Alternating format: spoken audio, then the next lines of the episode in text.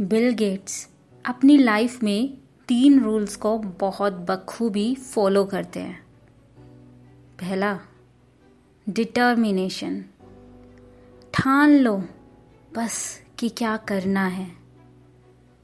दूसरा intense hard work जुट जाओ उस एक चीज़ के पीछे। दिन रात एक कर दो।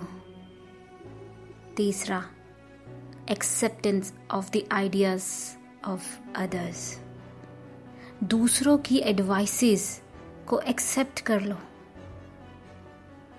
ये मत सोचो कि वो आपकी सोच से अलग है, या फिर जो आप सोचते हैं, वही आपको आगे ले जाएगी।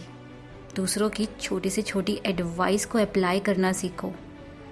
क्या पता कौन सी एडवाइस आपको लेवल वन से डायरेक्ट लेवल टेन पर ले जाए।